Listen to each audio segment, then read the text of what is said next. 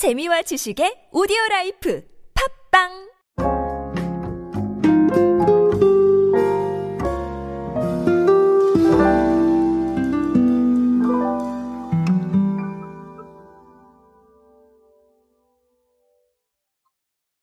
근거리 소비 트렌드의 일반화와 함께 가장 많은 영향을 받은 건 사실 편의점이었습니다. 집 앞에 편의점에 나가시면 정말 못 사는 것 빼고 다 살 수 있습니다. 그 정도로 굉장히 많은 물건들이 생겼고, 직접적으로 사지는 않더라도 뭐 보내주거나 아니면 주문을 하거나 이런 제품들도 굉장히 많아졌어요. 자, 근데 오늘 소개해드릴 사례는 굉장히 좀 특이합니다. 일단은 크리스마스 트리를 살 수가 있는데, 크리스마스 트리를 한여름이잖아요. 네, 지금 사는 그런 상황들이 좀 있었습니다.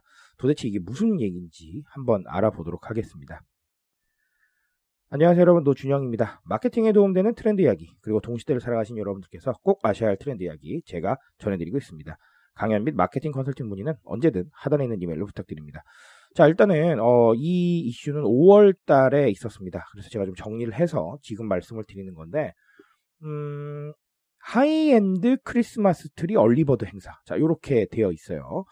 자, 그래서 사실 아주 마음에 와닿는 부분이 조금은 부족했던 게, 이게 굉장히 대형 트리입니다. 하이엔드 트리예요. 그래서 가격이 생각보다 굉장히 좀 비쌌거든요.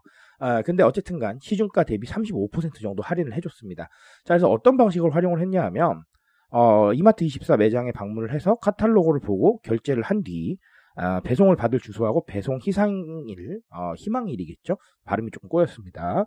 자, 요거를 남기면 순차적으로 이제 발송이 되는 그런 방식입니다.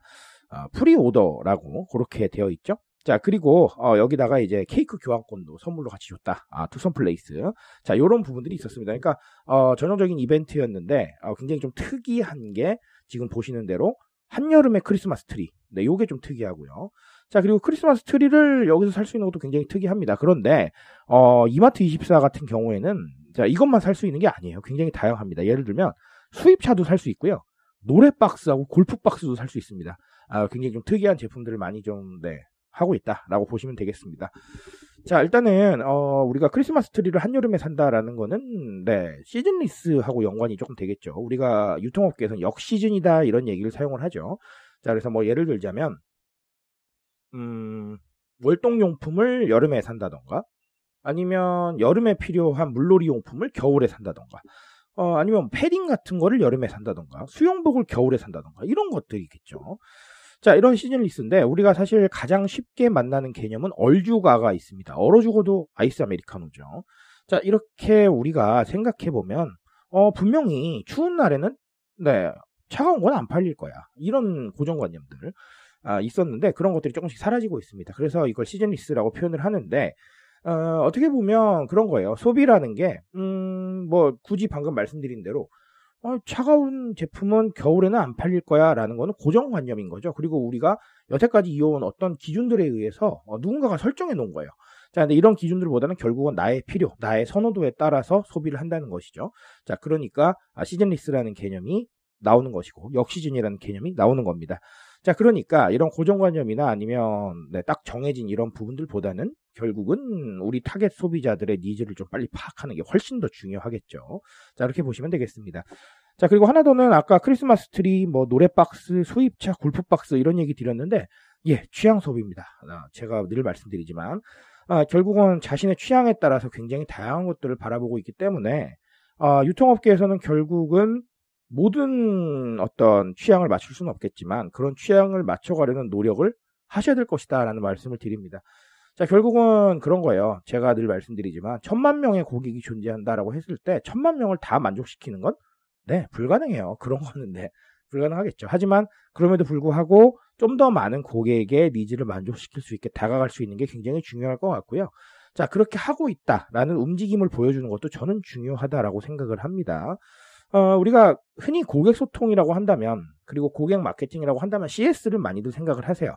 불만 사항에 대해서 확실하게 해결해주면 그게 마케팅이겠구나, 그게 CS고 그게 고객 관리구나 라고 생각을 하시는데, 맞아요. CS는 아주 중요하지만 근데 CS는 기본이라고 생각하셔야 돼요. CS 안 하는 기업이 어디 있습니까? 그렇죠?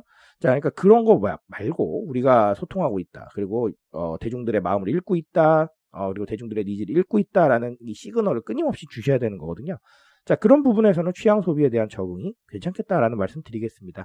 자, 그리고 이렇게 확장되고 있는 부분들을 유통이나 리테일에서 좀 보셔야 되지 않을까라는 생각을 가지고 있기 때문에 제가 오늘 이 사례를 소개를 해드렸습니다. 그런 의미로 받아들여 주시면 좋겠습니다. 자, 이렇게 역시즌이나 시즌리스가 많아지고 또 취향도 많아진다면 앞으로도 재밌는 판매 소재들이 많이 나오지 않을까라고 생각을 해보고요. 언제나 그렇습니다. 그런 사례를 만나실 때 제가 말씀드린 거 한 번쯤은 떠올려 보시면 좋겠습니다. 전 오늘 여기까지 말씀드리겠습니다. 트렌드에 대한 이야기는 제가 책임지고 있습니다. 그 책임감에서 열심히 뛰고 있으니까요. 공감해 주신다면 언제나 뜨거운 진심으로 보답드리겠습니다. 오늘도 인싸 되세요, 여러분.